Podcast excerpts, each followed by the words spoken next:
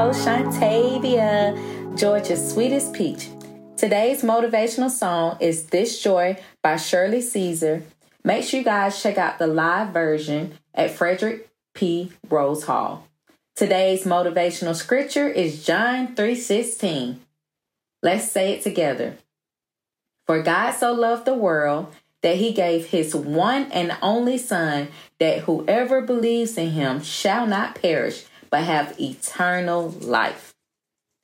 How many of y'all are familiar with live, love, laugh quote? And what does it mean to you? Comment below. I personally have always valued this quote because a lot of us are just existing and not living. Some of us are allowing the world to take our joy, even though the world did not give it to us. And some of us are so focused on receiving love from a person instead of unconditional love from up above. And the rest refuse to laugh because we are too focused on what we don't have instead of being thankful for what we do have. Over the next few minutes, I'm going to share on how I live every day like it's my last and laugh so hard that I do my annoying snort. yes, y'all, I was called Stephanie Urkel, LOL. And also love hard because God loves me hard. When I was younger, my godparents would pick me up every weekend. We had so much fun, y'all. I'm talking shopping till we drop and eating till we pop. Every summer, we would go to Disney World, which to this day is my favorite childhood memory, hands down. So, at a very young age, I was blessed to witness and understand the big difference between existing and living. So now in my adulthood, I refuse to not live my life. However, it's definitely easier said than done. But I think we all can agree that life is just too short not to have fun. In fact, what age was you when you realized life was too short? I remember it was when my bestie Sparkle passed away in a car accident. After I got a tattoo of her perfume bottle with her name, I vowed to spray a little glam on everything I do and everywhere I go. Okay? I started focusing on my dreams and the dreams we shared. We plan on releasing a clothing line called Glam Impeccable. So that's exactly what I did, y'all. I just called it Glam Couture. I released twice at the store we met and sold out both times. Oh, okay. I also branched off to adding jewelry to my catalog. Me and my mom would attend different events and set up our jewelry stand. We both had banners and everything, y'all. My session was more like bam, glam, thank you, ma'am. It included clothing and jewelry for the younger crowd. Whereas my mom so more grown and sexy pieces, you know, for the mature crowd. Glam Couture was very successful and allowed me to make amazing memories.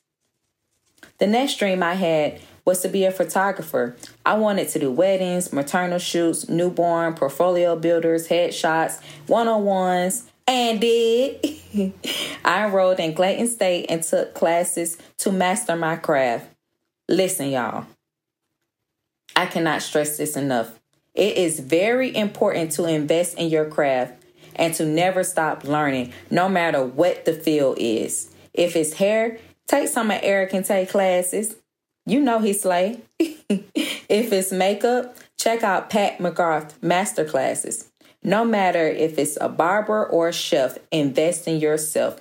Trust the best investment you will ever make. Fun fact my second business was called Live, Love, Life Photography. After I accomplished the wedding, maternal, newborn, etc., I decided I wanted to live more and tell a story with my photography. So I released my Women First edition of Lock and Free, which consisted of artwork and affirmation poems. To this day, it's when I feel I did my best work. because the queens were free and it captured so beautifully. I still have dreams of doing men and kids, but in due time. I was wanting to add, you know, celebrity photographer to my resume, you know, shoot awards and concerts, and did that too. So you see, I never stop living. I believe the key to living is dreaming. I still maintain a nine to five, a roof over my head, and traveling the world with my man and friends. Repeat after me. No excuses, just results. One more time. No excuses, just results. if you are one of my listeners that are existing, let this set the tone to put down your phone and create a life that you don't need a vacation from. Okay? Let's talk about love, which is so fitting. Consider that the World Love Day just passed. So happy Valentine's Day, y'all. Love to me is an action adjective. Our Father taught me that with the scripture John 3:16. So my love language is action. My dad have been married to my mom going on 4 decades, and every year before I reach adulthood, my dad would give me something for Valentine's Day. My fave was this stuffed animal inside this balloon that had hearts on it he left it on my bathroom toilet. I still, to this day, remember it like yesterday. So, yes, I was blessed to see and feel real love. Once I moved out, I started my dating life. I found myself lonely like most single women on their own. I have even cried myself to sleep because I felt incomplete.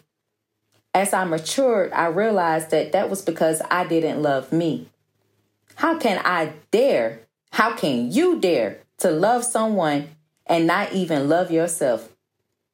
Self love is just that it's built by spending time with yourself. Some of us can't even look in the mirror and compliment ourselves, but can look in the mirror and complain about ourselves and tear ourselves apart. So I took charge, and I dare you to take charge too. I did things I love, went to church and gym regularly, went dancing at grown folks, took myself to the movies and dinner, even traveled solo dolo. Hello. Now I love me some me. I'm talking about from the crown of my head to the sole of my feet. So for those who are struggling with loving themselves in the mirror, read and remember Genesis 127 we were all created in his image, male and female. Start today being a healthier and happier version of yourself. For those who are feeling lonely, remember Joshua 1 5. I will never leave you nor forsake you. For those who are divorced, you are not a failure, but in my opinion, an overcomer. My first marriage failed for numerous reasons, but mainly because it was rushed. Now I know I'm not the only one who planned their entire life out with tight deadlines. You know, married by 25 and kids in a house by 30. Come on now, let's be honest. Keep in mind, love is patient, love is kind. It does not envy, it does not boast, it is not proud, it is not rude, it is not self seeking, it is not easily angered, it keeps no record of wrongs. Love does not delight in evil, but rejoice with the truth. That's 1 Corinthians 13 1. If you're trying to decide, decide if he is hubby or she is wifey, make sure he or she love the Lord. His or her actions match up to his word. Don't get dis- discouraged. Just keep loving on you. Trust me, I am living proof God will come through. Okay? True love does exist. Repeat after me. You will win. My pastor said the key to being a lover, you must be a giver. Hold up, let me say that again. The key to being a lover, you must be a giver. Think about it. God didn't require us to earn his love, so stop requiring others to earn your love. And all that you do, do it in love. Check your circle. Make sure you are surrounded by love and not lust. If they are constantly taken from you and do not and do not give, they do not love you. They love what you can do for them. They are using you. Don't forget to laugh today, y'all. a joyful heart is a good medicine, but a crushed spirit dries up the bones. Proverbs 17 22. In closing, live every moment, laugh every day, and love beyond words because you are truly too blessed to stress. Thank you. Make sure you guys go and follow me on all social media platforms and rate and review and let me know how this touched you. Be blessed.